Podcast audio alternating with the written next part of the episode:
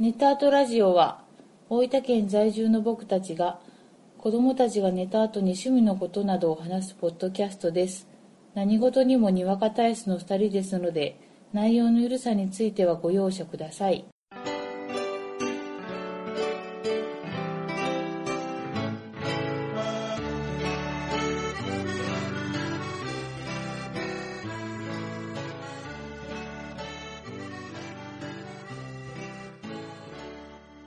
こんばんは、ごえじです。こんばんはあこです第61回目です。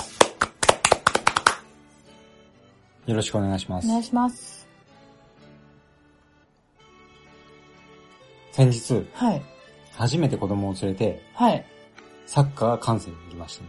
来ましたね大分トリニータの応援に。はい僕ら、あのー昔は二人で子供が生まれる前は、うんまあ見に行ったりうんしてたんだけど、そうついに子供を連れて 練りや練り歩きま したよ歩きましたね。まあサッカーはうん案の定、うん子供たちは、うんまあろくに見ませんでした。うん特に男の子の方はね。うんうん娘ちゃんはね、結構あの、いろいろ聞いてきて僕に。うーんあのサッカー選手がこう、やって、試合してる時に、うんこう指出して指示出したりするやんか。うんうん。あっち行け、こっち行け。うんあ。れなんでするんとか、あー黒のパンツで上が黄色い人はあれなんなんあー。レフェリうんー、ジャッジにね、うん。とかいろいろ聞いてきて。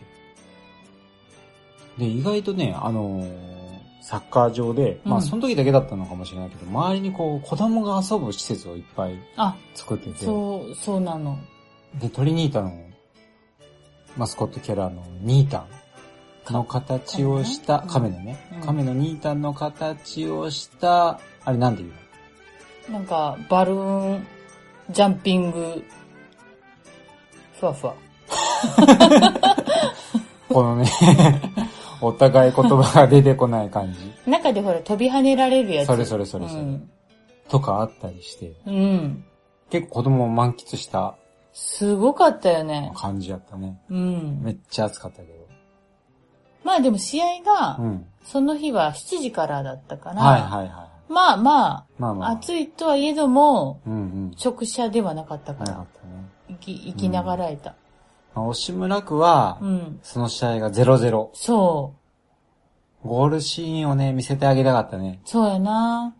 入ったらな、また盛り上がるからね。そうそうそうそう。あの盛り上がりをね、うん。実感させてあげたかったね。ちょっとこう、サポーター席に近い、うんうん。あの、ちょっとた上目のスタンドから見てたんだけうど、んうん。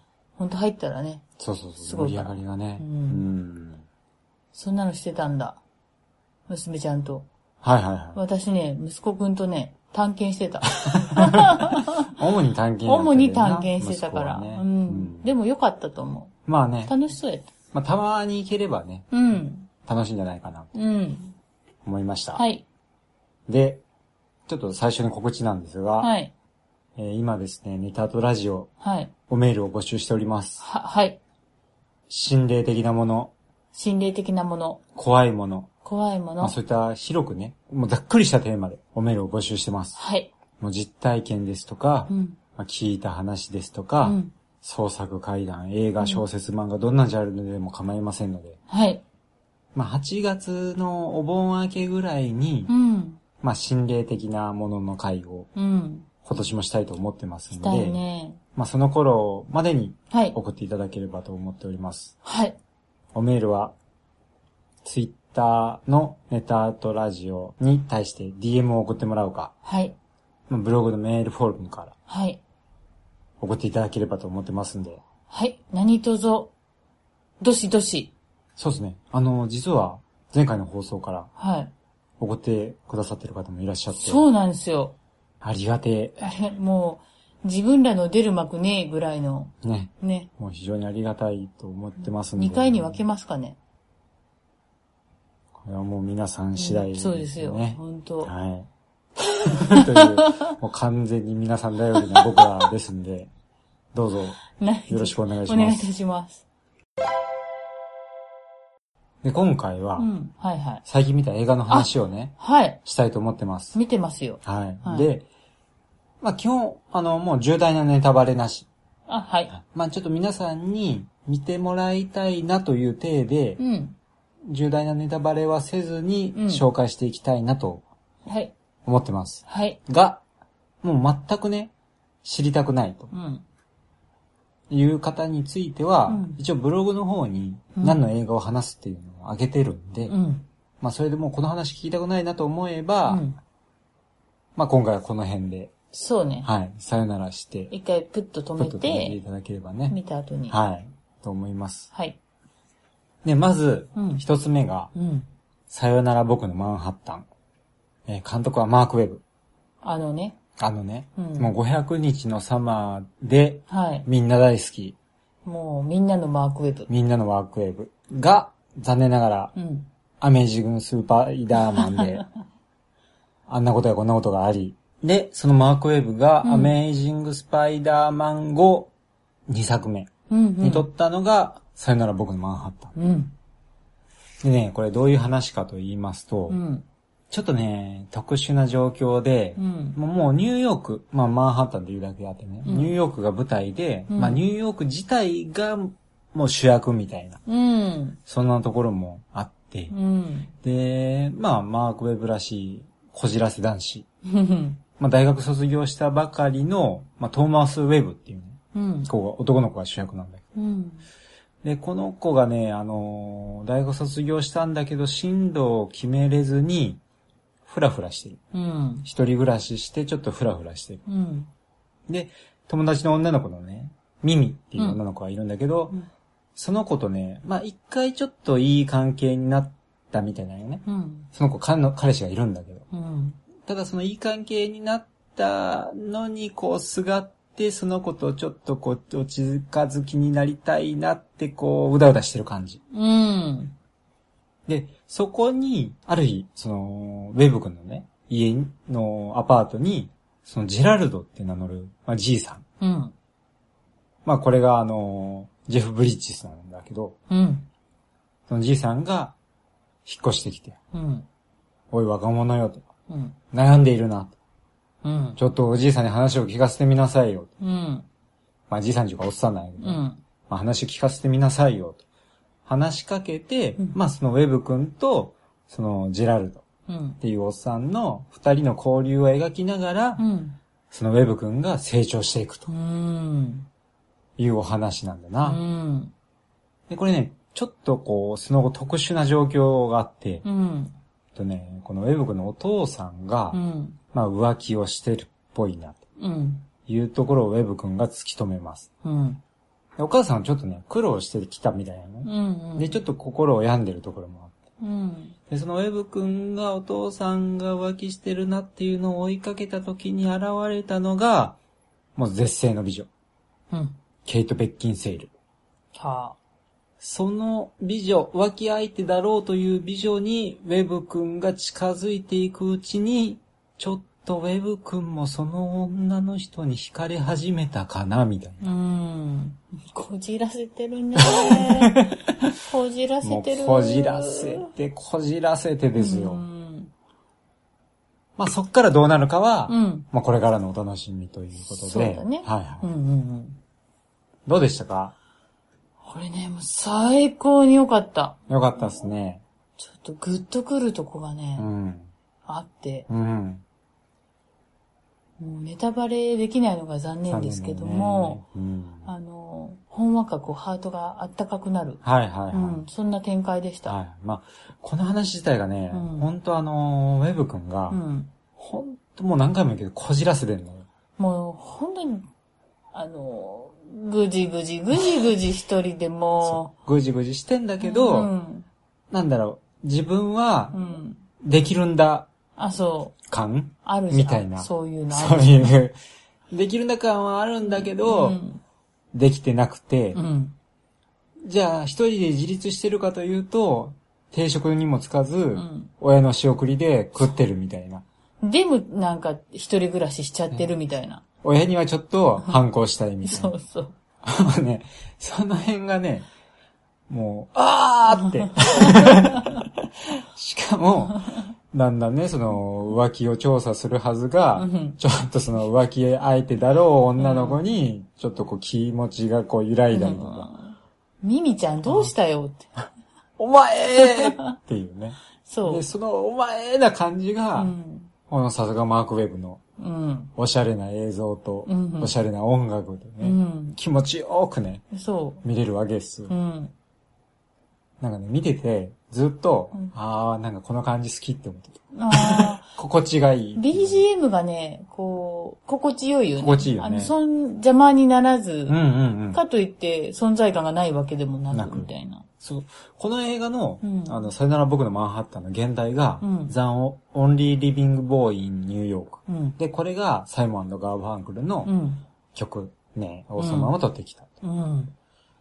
いうとこで、まあ音楽もまたね、洒落てるし、うんあの、この映画自体がうん。結構特殊な状況なんで、うん。ちょっとね、特殊な話としてうん。終わっちゃいそうな気がする。うん。ただ描いてるのはそうではなくて、うん意外と普遍的なところをうん。描いてる。うん。けど、ちょっとそこが見えづらいところがうん。難点かなとは思った。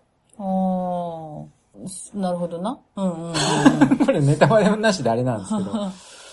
そうだね。うんで、もう一つね、やっぱちょっとわかりづらいのが、うんこれニューヨーク自体をしが、まあさっき言ったみたいに主役うん。でもあるっていう話したんだけど、うん要はニューヨークがこうどういうところかとか、うん。そういうことがう。うん。日本に住んでる僕らには、うんこう肌感覚としてわからないうん。から、多分全部が理解できてないあ。し、うん例えばこのね、あの一つの、このお話の中で重要なポイントとして、その小説うん。からの引用っていうのは結構うん。あったりするんだけうんど、うん。それもわかんない。あ、そうだうね。ん。から、ちょっとこう、全部ね、受け止めることができてないなって自分でも。も思う。そうだね。その子が一人暮らししてるそこの地区が、うん。そのアメリカの中のニューヨークの住んでる人からしたら、はいはいはいはい。なんかどうう。いうと土地なのはいかはいとか、もう多う分ん住んでる人は、ああ、あの辺に住んでんはだいはいはいはいみたいな多分感覚距とか離感がわはあかるればよねね。。あるよね。うんそれはそれともっと面白いし、そうだね。例えばそのニューヨークが、まあうん、昔とは変わってきたっていう、うんちょっとそういうこう、昔を懐かしむような空気の中でできてるこのお話、うんそういう空気感のある街とし、街であると今、うんうん。その街を舞台にしてうん。繰り広げられている物語なんで、うんそこのこう、今のどうなってきたっていう歴史が分かってないから、うんそこがね、ちょっとね、惜しいというか、じ自分がね、うんうんうん残念だなと知っときたかったね知っときたかったな、っていうね、ところはありましたが、はいはいはまあそうして、やっぱり面白かったなと。い。よかったなぁ。よかったなでね、ぁ。うん。まあもう一個、このマークウェブの映画を見ていて、うん。で、要はさっきアメージングスパイダーマン5の2作目が、うんさよなら僕のマンハッタンだったよ。うん。じゃあ1作目はというと、それがギフテッド。はい。何年に撮った映画かなこれもね、2017年うんですな。うん。うん。でね、これがね、非常に良かったっす。そうなのよ。はさ、さよならマンハッタンうもん良かったけい。ど、はいはい。これさらに上回ったね。上回ったなう。ん。うん。僕も上回っうん。た。で、これね、主役はう、ん。クリス・エヴァンス。もう皆さんご存知ですよ。まあ、あれですよね。キャプテンアメリカ。ええ。で、このキャプテンアメリカがう、ん。フロリダの小さな町でね、うん。女の子と二人で暮らしていると。うん。で、このなえ女の子、7歳のメアリーって女の子がう、ん。実は、数学の天才なのね。うん。で、その、まあ、キャプテンアメリカが、うん。その7歳の女の子を、うん。まあ、小学校に行かせようと。うん。まあ、数学の天才なんだけどうね。ん。まあ、普通の小学校に入れさせよううと。ん。したら、やっぱりその小学校ではちょっと合わないんだよね。浮くんだよね。頭が良すぎて。そうそそこで、現れたのが、クリス・エヴァンスのお母さん。う。そう。だからその、メアリーちゃんから見たらおばあちゃん。で、そのおばあちゃんが、そんな才能のある子なら私が育てたいうん。ということで、クリス・エヴァンスから引き裂きにかかるとうん。いうのが導入部分うん。ですとう。ん。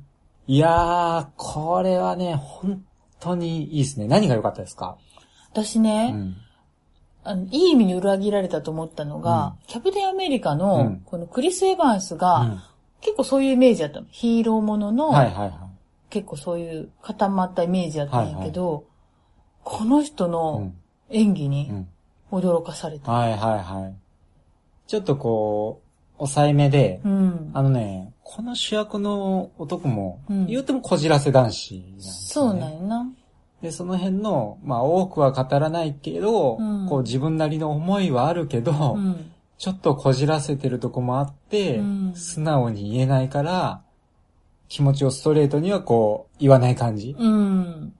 ただそれをなんとか行動では示したいっていうような、うんこう、微妙なね、うん。ところうん。をね、このキャプテンアメリカのね、うんあの、こう、なんていうのかな、真摯な目つき、うん。真摯な視線、うん。持ってかれるよね。うん。あの、よ、よくあるって言ったらわかんないけど、あの、おばあちゃん役の引き裂こうとするおばあちゃん役の人も、うんうんおばあちゃんも、うんああ、こういう人なんかいそう、いそうって感じだはいはいはいはいうし、あのー、主人公っていうかまあ、なんメアリーちゃうんんうんうん。もう、う浮いてて、うんで、やっぱもがいてるんだよね。うんうんどうどういう将来、未来うんうをん描いていったらいいかみたいなところうんで、うん子供なりに、もがいてる姿とかうん、も、うん頑張れって思うし、うんこういろんなところに共感だったり、うんああ、なるほどなーって思ったりするシーンが。あの、このメアリーとうんクリス・エヴァンスのうん。絆うん。みたいなところの描き方がね、うんすごく上手くて、うん。なんか納得感がすごいある。うん。で、このやっぱメアリーがすごい。そう7歳の女の子のね。そこの子の魅力はね、もうぜひ見てもらいたいな。う。見なきゃわかんない。もうこの子しか考えられないっていうね、うんこの役には。っそていうぐらいもう、バチッとね、ハマってるし、う。うん。いろいろ見てると、やっぱりこのメアリーとクリス・エヴァンスにはもうこう幸せになってほしいなっていう気持ちでうん。見れるうん。んで。そうん。まあ、あの、さっきのね、さよなら僕のマンハッタンがう、んすごくこう、マークウェブらしい、う。うん。こう、おしゃれ感みたいなのがう、んドーンと出てるのに対して、こっちはどっちかというと、こう、素朴なところがね、うん。すごくこう、よく出てるなっていう感じですそうだね。で、まあ、ちょっとこう、面白いのが、さっきの映画もそうなんだけど、うん。要はこのこじらせ男子を主役にした時に、うん。やっぱり悪役って大人、うん。特に親うん。になると思うんだけど、うん。うん。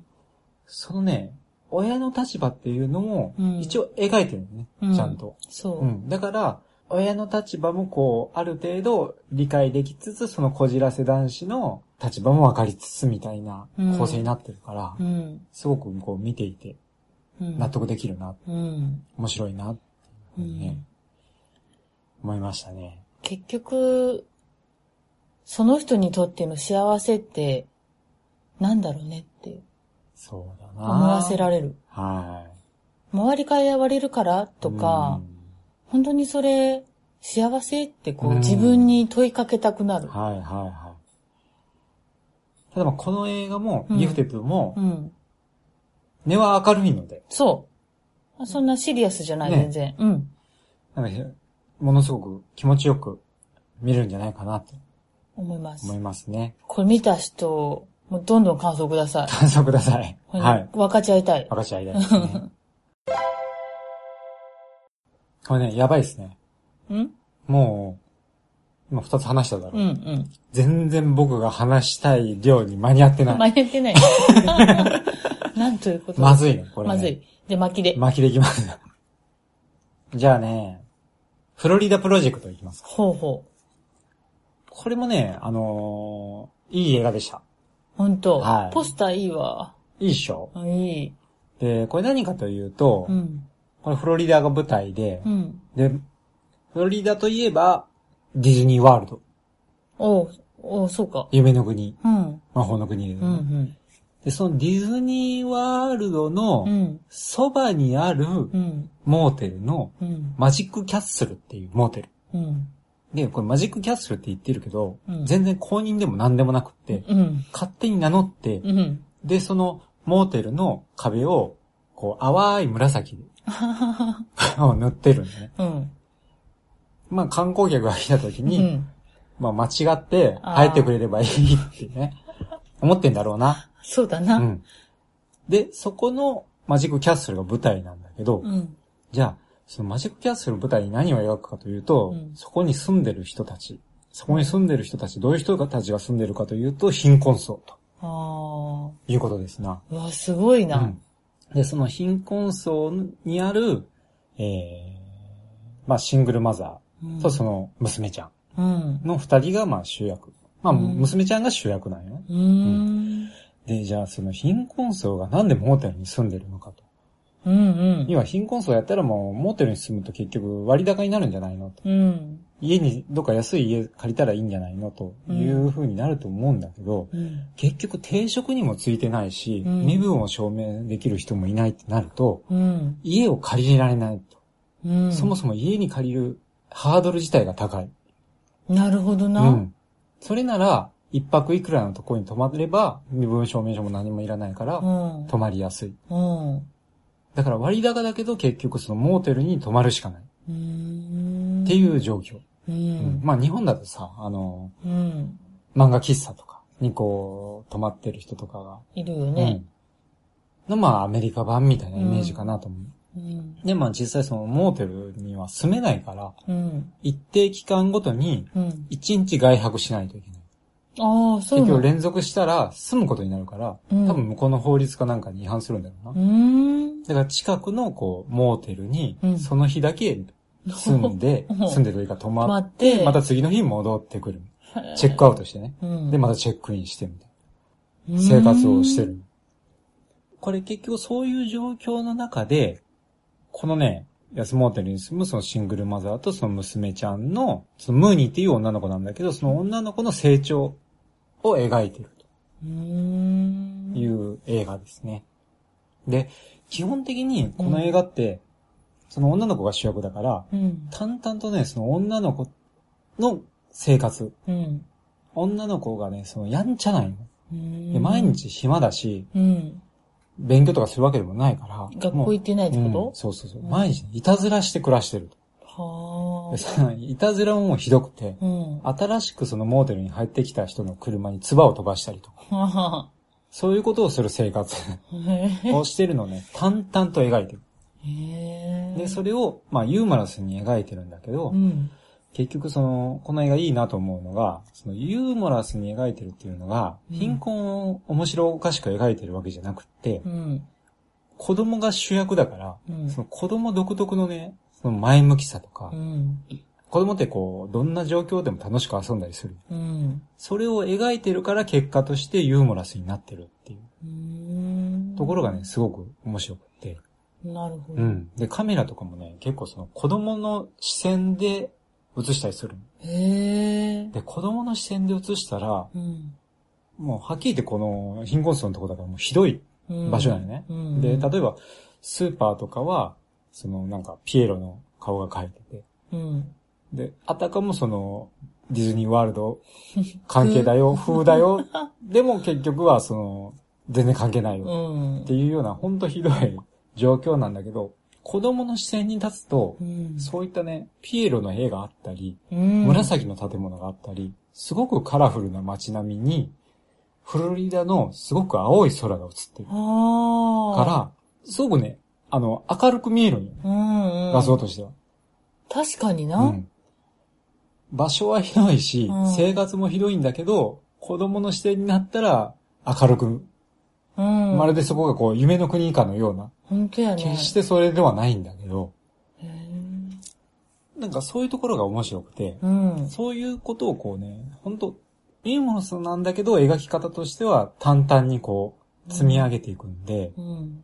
あの、ちょっと見た時にうん。寝ちゃってる人とかもあいて、あ。うん。まあそのくらいある意味こう、淡々とこう、本当子供がいたずらしてるのをずっと描いてるような感じなんだけど、その中でこう、積み上がっていくものがう、ん。積み上がっていって、うん。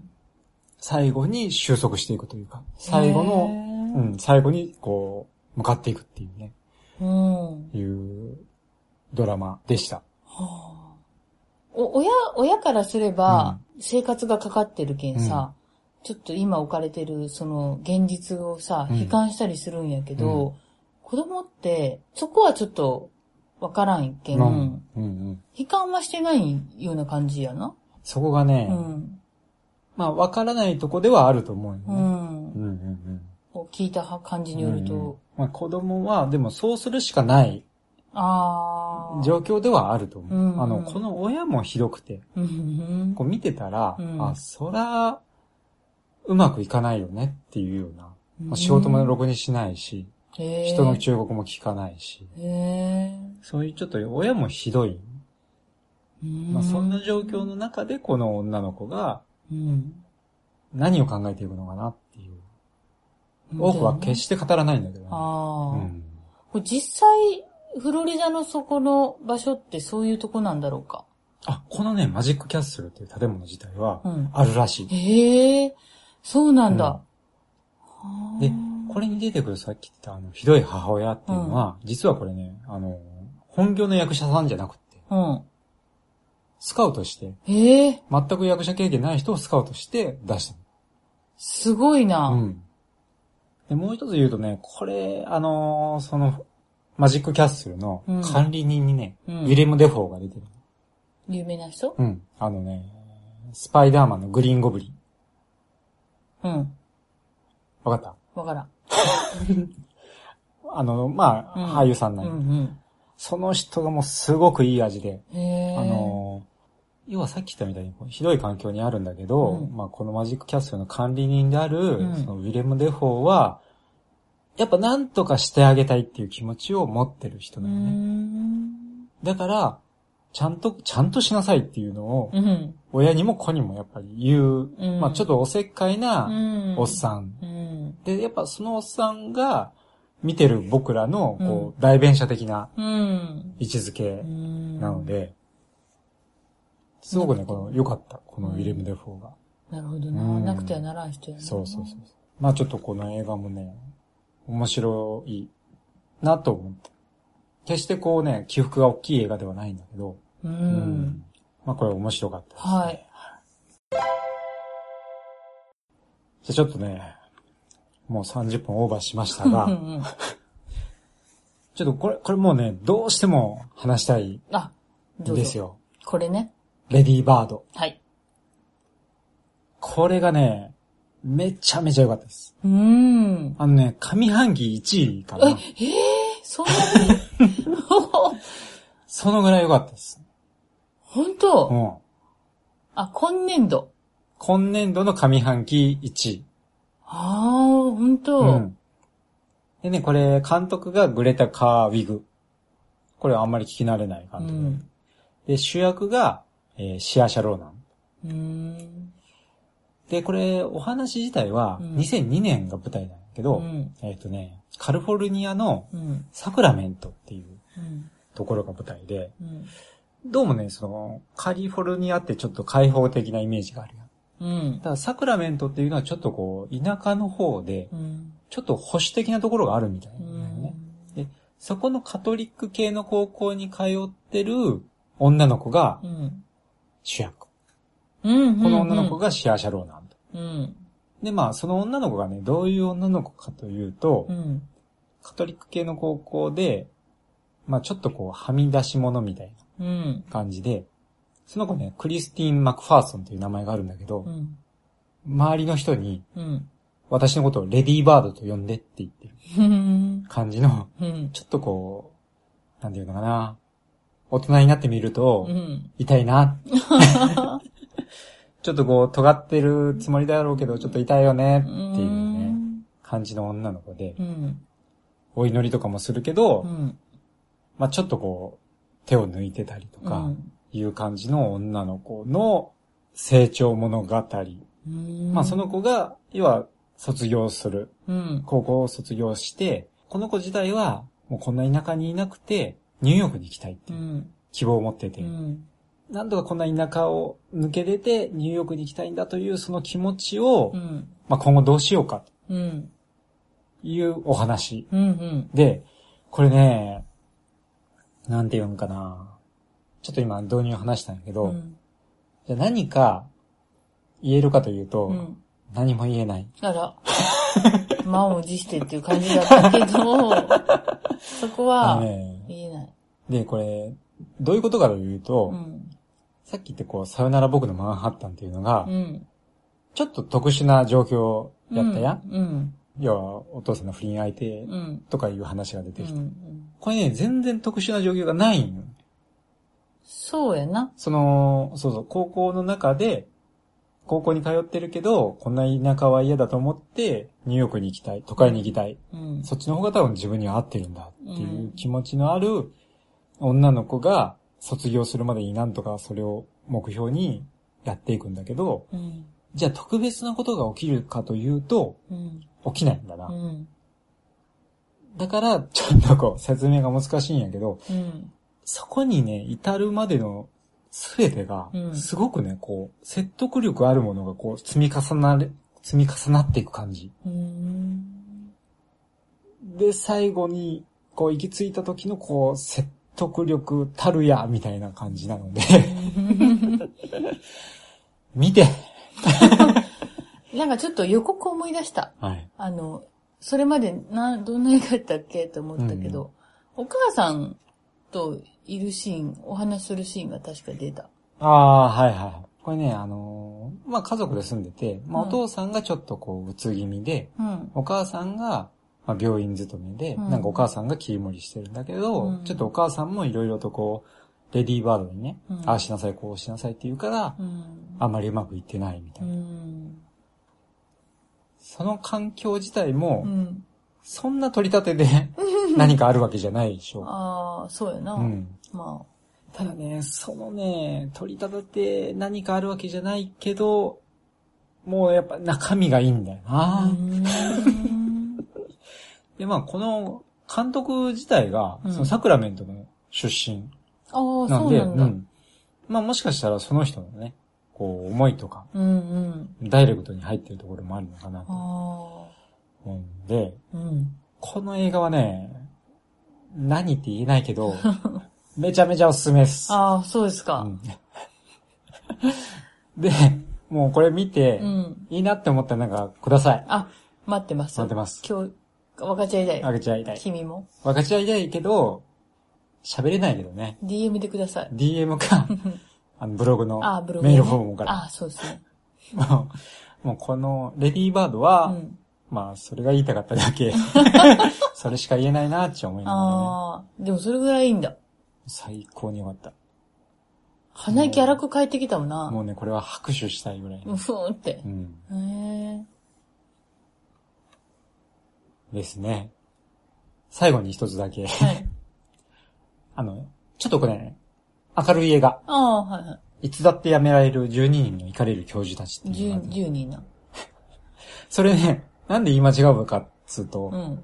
12人の怒れる男たちっていう映画が あって、それと間違うんだね。ああ、これ関関係ないの関 係ない。改めて言うと、うん。いつだってやめられる10人の行かれる教授たち。はい。これめちゃめちゃ面白いね。ああ、笑える笑える。ああ、ほんともうね、ずっと僕ニヤニヤしてた、ね。 ただあんまりね、あの、公開、こう、大規模にしてないし、ああ、これあの、3部作の2作目なの、実は。実は。で、2作目の方が1作目より先に公開されたみたいで。あ、そうなうんうんん。まあ2作目だけでもめちゃくちゃ面白かったです。見たいな。これもう DVD になったらぜひ見てください。はいはい。イタリアンコメディなんだ。そう。珍しい。超面白い、これ。イタリアやけんかなあのねうん、洒、落、てる。ああの、こと、あの、なんていうかな、喋りが洒落てる。あ、あ、そうなん。うん。へえ。イタリアな、うん。太陽、トマト、海、みたいな感じやな。パスタやな。あ、それな。うん。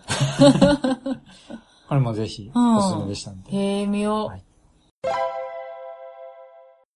まあ、そんなこんなで、そんなこんなで。伝わったか伝わらないもうか。吐き出せました、全部。あ、吐き出しましたよ。もう僕の中にあるものはもう吐き出したんで、もはう、いしばらくお休みをいただきたいと。そうなの休まんでいいけど。まあ、今回お話ししたのは、はい。さよなら僕のマンハッタン、はい。ギフテッド、はい。フロリダプロジェクト、はい。レディーバード、はい。いつだってやめられる10人のイカれる教授たち。はい。以上でした。はい。今なんで拍手しようとした のわかんない。わからない。じゃあ今回はこの辺で。そうですねはい。ありがとうございました。はい